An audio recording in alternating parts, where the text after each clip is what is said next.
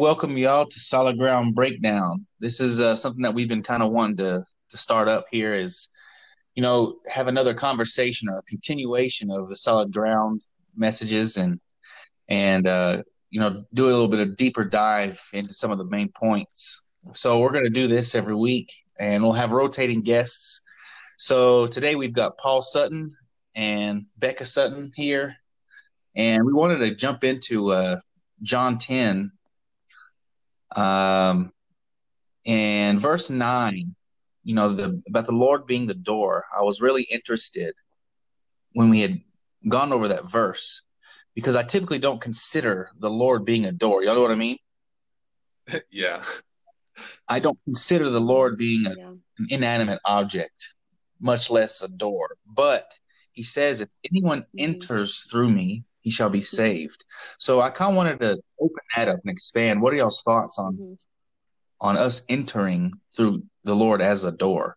I think the first thing that comes to mind in a door is that I don't know, you have to you have to approach the door to go through yeah. it. I know it sounds really dumb and simple, but I feel like the Lord is a door. He's like an opening into yeah. so many things. But it's like if you don't approach mm-hmm. the door or if you don't come forward to the door, then all of the things that are behind the door are like either hidden or locked to you.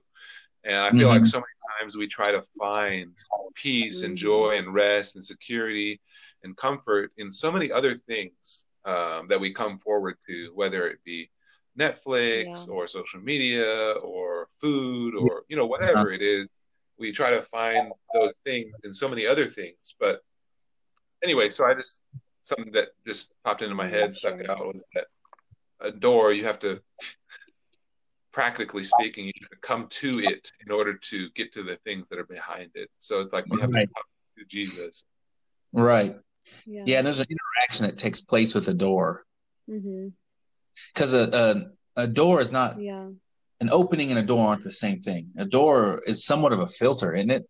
That uh, yeah, it's true there has to be an interaction yeah. with the door in order to pass through. It's not just a, a, hole in the wall. You know what I mean? Yeah. So the things that I'm, I'm mm-hmm. considering is like, yeah, we actually have to have some kind of interaction with the Lord before we pass through and engage with the things on the other side. Yeah, I liked um, from the message that um, with the door, it involves two things. That like yeah. it involves exiting from wherever mm-hmm. you are into another place so it's an exit and it's an entrance at the same time. So, and I also like what Paul just said about how you have to approach a door and you have to enter through it. There's like a choice yeah. you have to make in a direction that you have to go.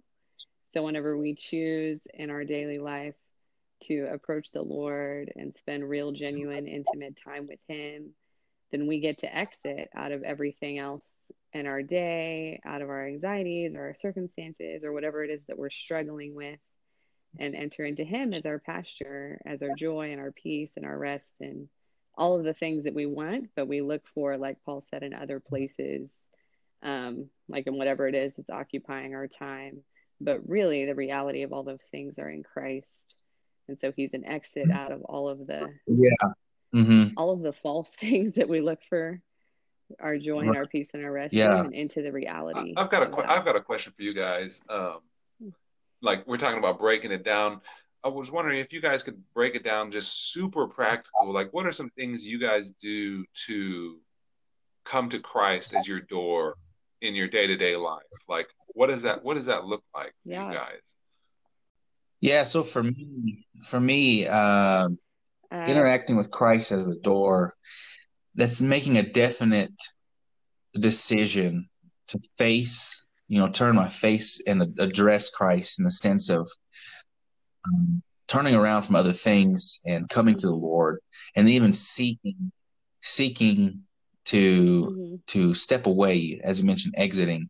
So practically, I uh, like to shut shut out other things. You know, if I'm going to come to the Bible or come to prayer, I like to place myself in an environment where all those things behind me or on the, you know, these periphery things that are not going to interfere mm-hmm. or distract me from enjoying and uh, talking to the Lord and coming to Him? Um, recently, practically for me, I think there's three different things that I've been enjoying a lot. That is, mm-hmm. uh, reading my Bible a little bit more, um, personal prayer, and also like um, personal worship yeah. session, sessions, like just singing, um, sitting down and singing and praising the Lord by myself. Um, those three things, I think, practically. yeah. Yeah. Enter through Christ is the door. Awesome. Yeah, I feel like I feel like worship is a great way to mm-hmm. kind of for sure out of whatever.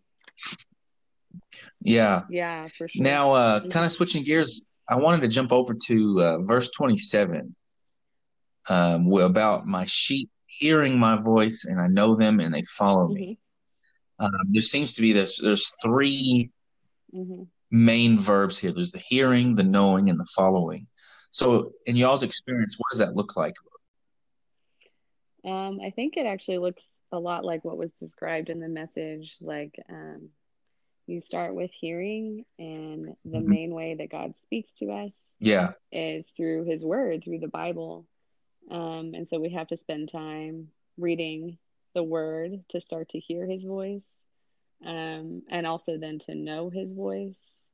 Um, like in different situations in our lives, I think a lot of us have this experience where we um, different like different verses or parts of the word that have touched you before like come back up in your heart and in your thoughts and that's like god speaking to us and i think that's a little sign mm-hmm. that we've come to know his voice a little bit um, because it's coming to us in our in our daily situations yeah. not when you're just sitting reading the bible um, and then we have the the follow but we can't um, we can't follow the Lord's voice if we don't first hear it and know it. Then you don't. Right. Right. You don't have anything to follow. You know.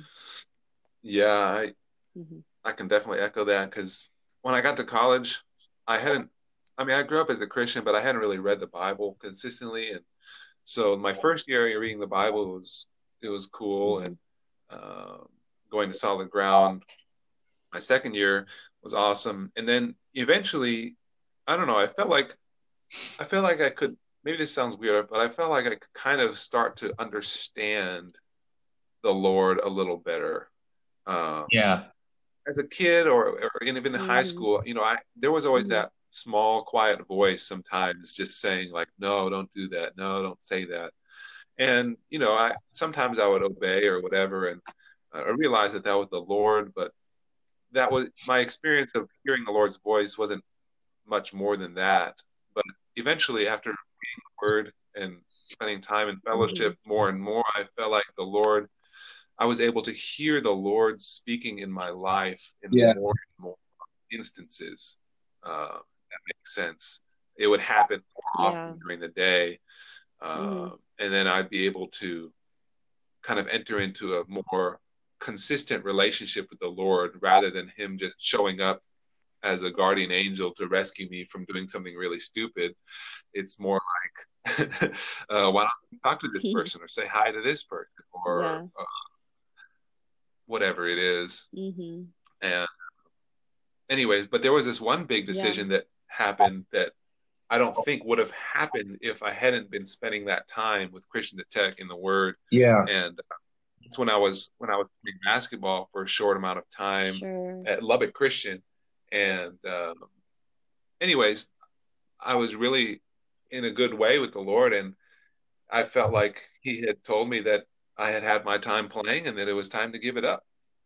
And uh, I don't think that that just happened all of a sudden. It wasn't like a voice that came from heaven. It was kind of a result of that ongoing process of putting myself in situations to continuously hear the Lord's voice so much so that when it was time give it up, then yeah, uh, it was very clear. It was very clear to me. And uh, anyways, looking back, that was the right time and the right decision from the Lord. Yeah. So, anyways, so our so we shouldn't mm-hmm. discount mm-hmm. our hearing of the Lord's voice in the Word on a day to day basis because we never know when that will really benefit us and being able to follow the Lord in a clear and definite way yeah. when it comes to like bigger decisions. Right. Right. That was I really like that um, our sure. hearing his voice and knowing his voice and following this order is is so valuable because I feel like so many mm-hmm. times when we hear the Lord's voice, it's it's like a we hear it and then we do something about it and then that's kind of the end of it. But there's really so much more than that. Mm-hmm. Like we're not the Lord isn't isn't speaking to us just to get a result. Like he's not just looking to merely complete an arbitrary task. You know, like that's not that's not what he's interested in. Um, not just robotic mm-hmm. uh, task doers of the Lord, but knowing the Lord's voice is not just you know recognizing it, mm-hmm. but putting it into the context of His plan. Like, yeah, whenever whenever the Lord is telling us something, we realize that God has a, a, very a very particular purpose and plan, and uh, even why He's given us something is so that we can jump in and interact and and, and function according to what that plan is, not just we're not just a chess piece. You know what I mean? Yeah. Yeah, I like that. Brings yeah. back to the example of the player in a sports sports game. Like the players and the coach both reap the benefits and of the success of the team. They're both stakeholders, if you will.